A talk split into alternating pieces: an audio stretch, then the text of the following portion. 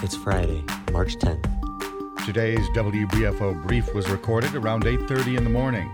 This is WBFO News. Here's Jay Moran.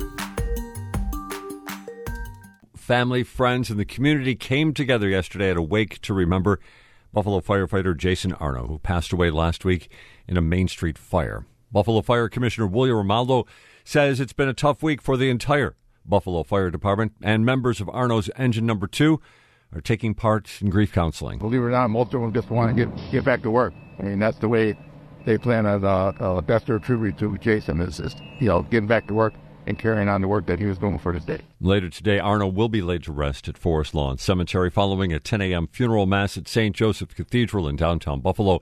Many city streets will be closed during the proceedings. Complete coverage of the procession throughout the morning and into the early afternoon can be found at WBFO.org. The Downtown Central Library, starting today, will reduce its weekday hours and will be open to the public only from 9 until 3 until further notice. In a statement, Buffalo and Erie County Public Library Director John Spears says the move is to, quote, safeguard library patrons and staff. There have been an increasing number of incidents at the facility involving patrons of all ages, but, quote, especially youth. Spears says the move is temporary, quote, until a permanent strategy will allow for a return to our normal hours. Organizations which utilize the Central Library's meeting rooms are not expected to be impacted, though they will be contacted regarding their use. A 39 year old man is being charged in connection with a January murder on East Ferry Street. Lewis Goforth was taken into custody and charged with murder in the second degree in the shooting death of 39 year old Mario Sadler of Buffalo. Northeast District officers responded to the 200 block of East Ferry Street in the early morning of January 22nd to find Sadler suffering from gunshot wounds. He was declared dead at the scene. And Attorney General Letitia James says a federal judge has ruled in favor of her lawsuit against two conspiracy theorists who tried to suppress black voters. James says Jacob Wohl and Jack Burkman acted behind Project 1599, which she calls a sham organization to conduct a robocall campaign to threaten and harass black communities. Well, last night, conservative commentator Michael Knowles spoke at the University of Buffalo despite calls from students, alum, and staff to cancel the event. WBFO's Emily Watkins spoke with managing editor of the UB Spectrum, Grant Ashley, during the protest about the security measures and atmosphere on campus. So, to start, tell me a little bit about where you are on campus, what you're seeing, what you're hearing, what's going on tonight. There were hundreds of people, a lot of them were UB students protesting the event. The line of people trying to get in stretched all the way at least a quarter mile. They turned away a lot of people. We saw at least one person get taken into custody. It sounds like a really tense situation there. Yes. It is. I know security ejected a couple uh, trans rights activists who made it into the speech and were trying to protest from inside. And it's actually less tense than the uh, last speaker, Young Americans for Freedom, invited to campus. That was Allen West last spring. He gave a speech titled America is Not Racist. And I don't think administrators or police or even YAF expected that one to get rowdy. Tell me a little bit more about the security situation there and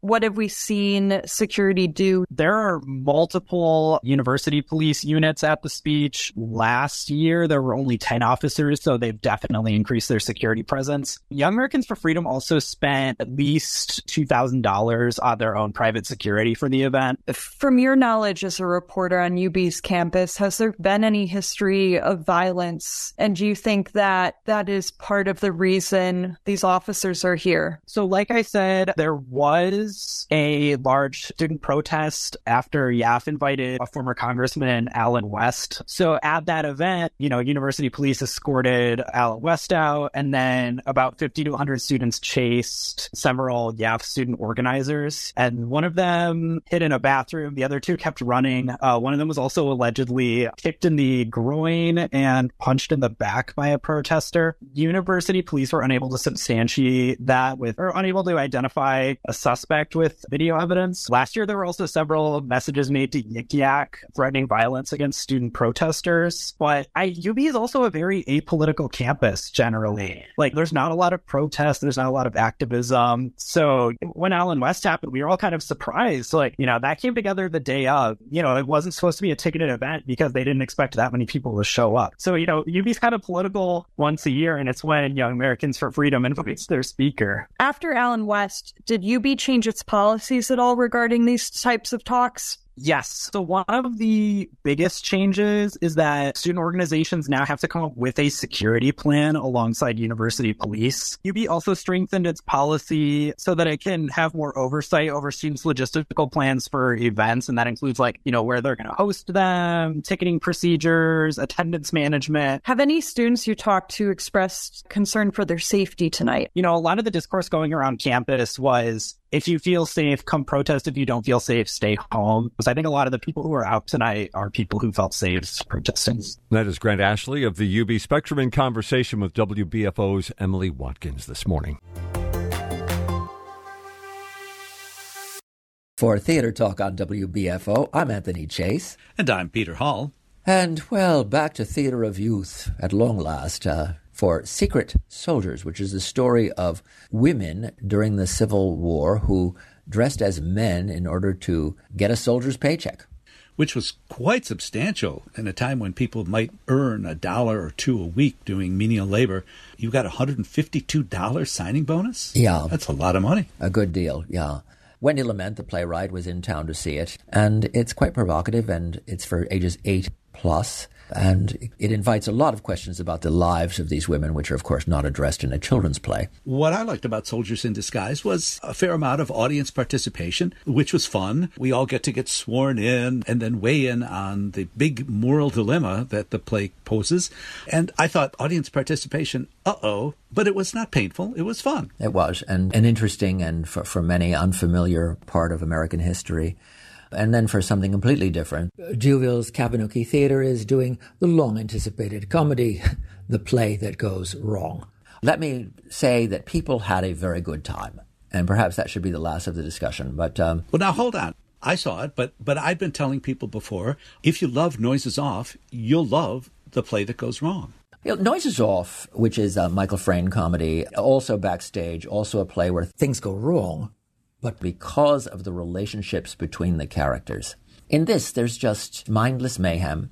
Uh, look at it this way. I recognize that the people sitting around me were having a marvelous time. Laughter all round, huge ovation, applauding those actors for doing a yeoman's job of acting out all of that physical comedy. Uh, you are talking to someone who, um, as a child, was not allowed to watch the Three Stooges, and I, I, and I still don't find that funny. And I, I think that I think it would be fair to say that from the description of the show, you know whether or not this is the kind of thing that's going to appeal to you, and that's always true. Uh, on this occasion, bravo for the performances. But I think we can both agree that the character played by Alex Watts, who's who's basically a backstage hand, who suddenly has to take on the role of the lead female, reading the script but after a while starts to enjoy this. And pretty soon yeah she she did uh, tickle a couple of chuckles out of me particularly when she realizes that the story is romantic and then she is into it and she wants yes motivated motivated and i did find her funny.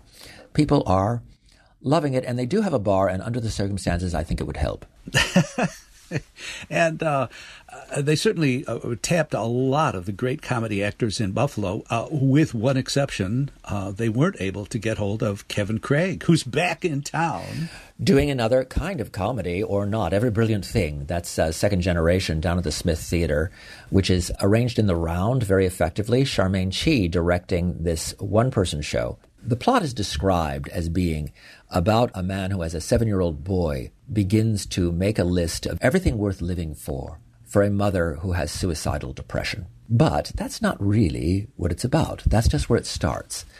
What it's about is, as an adult, he recognizes that that strategy was naive. And what he does not recognize is that he thinks that he has escaped the impact of being raised in a household with a suicidally depressed mother. And he drops little clues for us about, you know, please don't think I had a terrible childhood. I had a wonderful childhood. And then he says, but sometimes I'd get to school and my lunchbox would be empty. And then he'll drop little things like, did you know that the children of depressed mothers, we're terrified by happiness because we're afraid that this is the mania that precedes the crash. And he follows his life through love and then through divorce. And as the wife who adores him says, you, you, you need some help. And he's, he rejects this absolutely.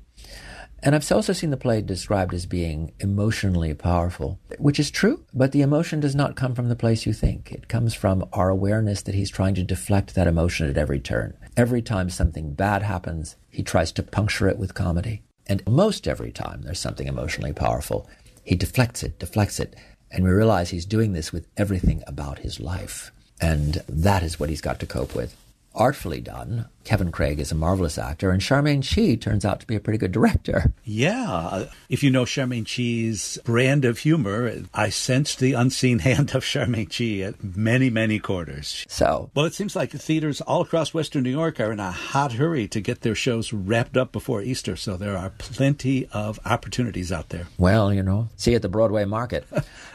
For Theater Talk on WBFO. I'm Peter Hall. And I'm Anthony Chase. Be sure to like or subscribe so you can help others find this podcast. And if you love it, by all means, leave a review too. The WBFO Brief Podcast and the award winning journalism of WBFO's news team is made possible by members. Thanks for listening.